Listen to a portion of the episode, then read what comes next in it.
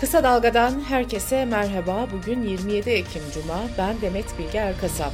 Gündemin öne çıkan gelişmelerinden derleyerek hazırladığımız Kısa Dalga Bülten'e başlıyoruz. Anayasa Mahkemesi Gezi davası kapsamında cezaevinde olan Türkiye İşçi Partisi Hatay Milletvekili Can Atalay'ın başvurusunda hak ihlali kararı vermişti. Yüksek Mahkemenin kararı yargılama yapan İstanbul 13. Ağır Ceza Mahkemesi'ne ulaştı. Ancak bültenimiz yayına hazırlandığı sırada Atalay henüz tahliye edilmemişti. Can Atalay'ın meslektaşları adliyede açıklama yaparak Atalay'ın cezaevinde kaldığı her dakikanın yeni bir ihlal anlamına geldiğini söyledi.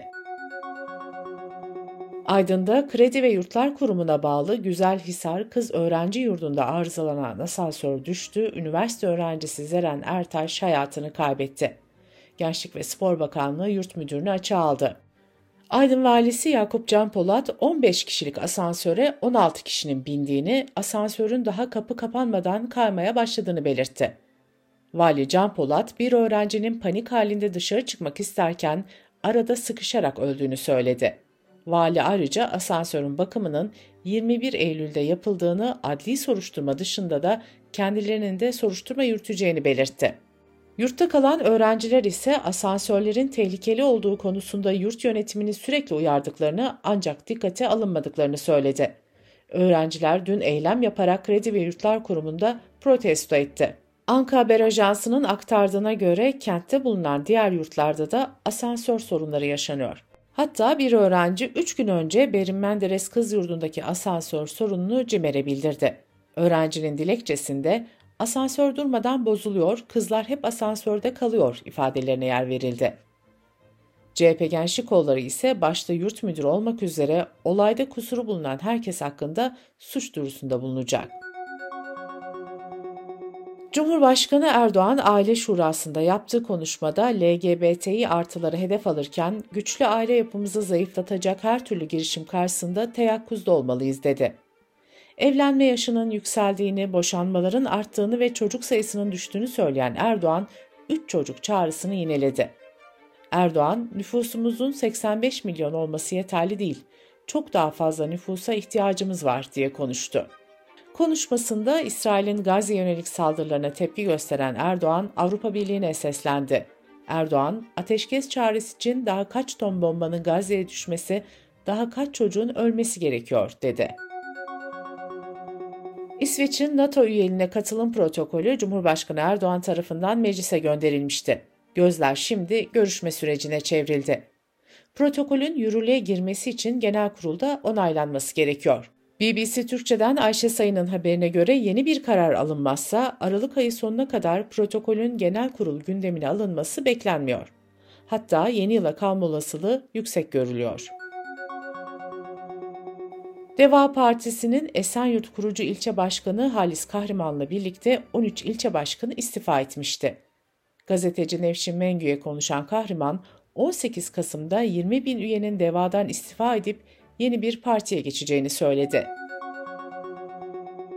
Kara para aklama ve vergi kaçırma iddiaları sonrası mal varlıklarına el konulan ve yurt dışına çıkışları yasaklanan Dilan ve Engin Polat'a ait 15 şirkette polis arama yaptı. Polat çiftinin telefonlarına da el konulacağı belirtildi. 100 milyon liralık dolandırıcılık iddiasıyla gündeme gelen sosyal medya fenomeni Kıvanç Talu ve eşi Beril Talu hakkında da Anadolu Cumhuriyet Başsavcılığı soruşturma başlattı. Talu çifti hakkında yurt dışı çıkış yasağı kararı verildi.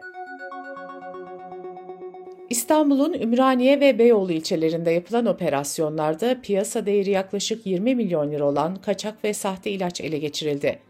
İlaçların kanser, AIDS ve kan hastalıkları için kullanıldığı belirtildi. Operasyonda bir kişi yakalandı. Kısa Dalga Bülten'de sırada ekonomi haberleri var. Merkez Bankası piyasanın beklentisi doğrultusunda 5. kez üst üste faiz artışına gitti. Merkez Bankası politika faizini 500 baz puan artışla %35'e çıkardı. Merkez Bankası'nın kararı sonrasında kredi kartı ve ticari kredi faizlerinde üst limitler arttı. Referans faiz oranı aylıkta %3.16'ya, kredi kartı gecikme faizi de 3.71'e yükseldi.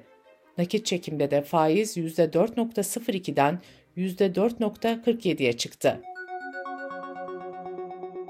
2024 yılı Cumhurbaşkanlığı Yıllık Programı resmi gazetede yayımlandı.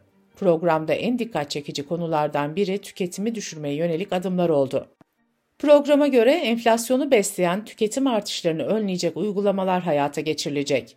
Kredi kartıyla alışverişte ve nakit çekiminde taksit sayısı için ek tedbirler alınacak. Kur korumalı mevduat hesaplarındaki düşüş sürüyor. Sistemde bu hafta yaklaşık 86 milyar liralık çözülme gerçekleşti.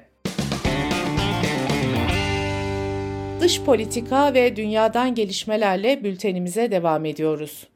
İsrail'in Gazze'ye yönelik saldırılarında 20 gün geride kaldı.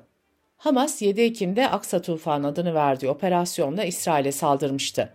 İsrail o günden beri Gazze şeridini aralıksız bombalıyor. Gazze'deki Sağlık Bakanlığı İsrail'in saldırılarında 6.500'den fazla kişinin öldürüldüğünü açıkladı. İsrail ise Hamas'ın saldırılarında yaklaşık 1.400 kişinin öldürüldüğünü duyurmuştu. İsrail ordusu önceki gece tanklarla kuzeyden Gazze şeridine girerek hedefli baskın yaptı. Ordunun açıklamasında bu baskının savaşın bir sonraki aşamasına hazırlık olduğu belirtildi. Başbakan Netanyahu, İsrail'in Gazze'ye kara harekatına hazırlandığını yineledi ancak zaman konusunda ayrıntı vermedi.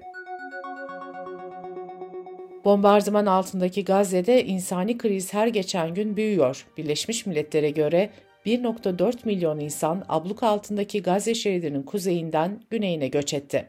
Birleşmiş Milletler Filistinli Mültecilere Yardım Ajansı, 4.600 sivilin barındığı bir okulun yakınına isabet eden bomba nedeniyle okulun hasar gördüğünü duyurdu.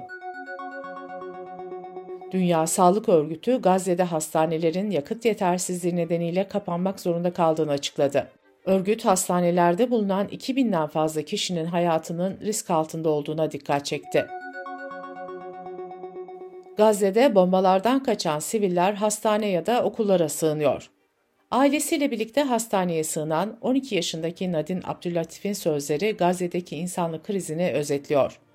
Anadolu Ajansı'nın haberine göre küçük Nadine şunları söyledi. "Biz Gazze'de hayat yaşamıyoruz. Bütün ülkeler için kanımız ucuz. Yaşamaya güç yetiremiyoruz, yorulduk.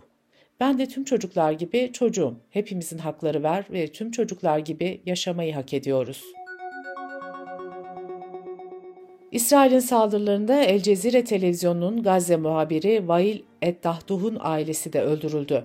El Cezire, İsrail'i kınayan bir açıklama yaptı. Açıklamada, "Uluslararası topluma sivillere yönelik bu saldırılara müdahale etme çağrısında bulunuyoruz" denildi. Gazze'deki Bayındırlık ve İskan Bakanı Muhammed Ziyara, İsrail'in bombaları nedeniyle yaklaşık 200 bin konutun tamamen veya kısmen yıkıldığını bildirdi. Cumhurbaşkanı Erdoğan, Katoliklerin ruhani lideri Papa Francis'le bir telefon görüşmesi gerçekleştirdi. İletişim Başkanlığı'ndan yapılan açıklamaya göre görüşmede, İsrail ile Filistin arasındaki çatışmalar ve bölgede giderek ağırlaşan insan hakları ihlalleri ele alındı. Brezilya Devlet Başkanı Lula da Silva, İsrail'in saldırılarında 2000 aşkın çocuğun öldürülmesini soykırım diye niteledi. Lula, "Mesele kimin haklı ya da kimin haksız olduğunu tartışmak değil" dedi.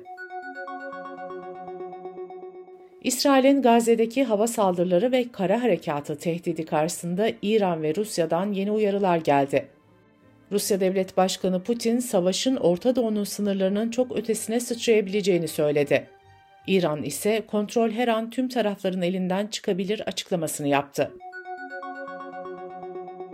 Cumhurbaşkanı Erdoğan'ın Hamas'ı terör örgütü olarak görmediği yönündeki açıklamasının yankıları sürüyor.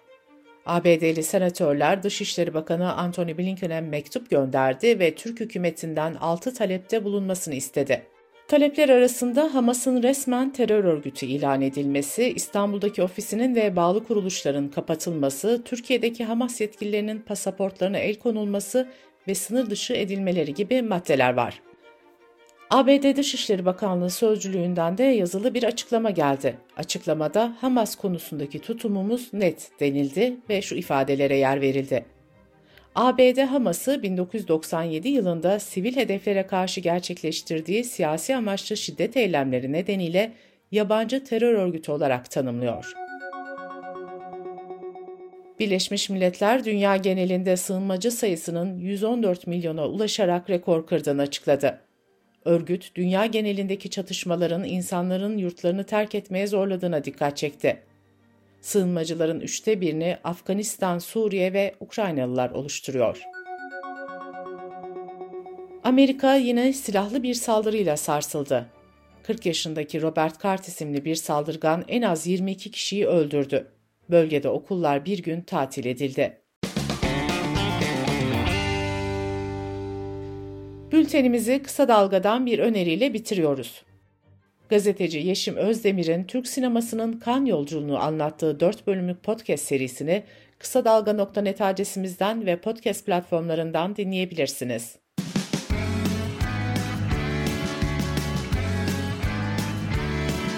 Kulağınız bizde olsun. Kısa Dalga Podcast.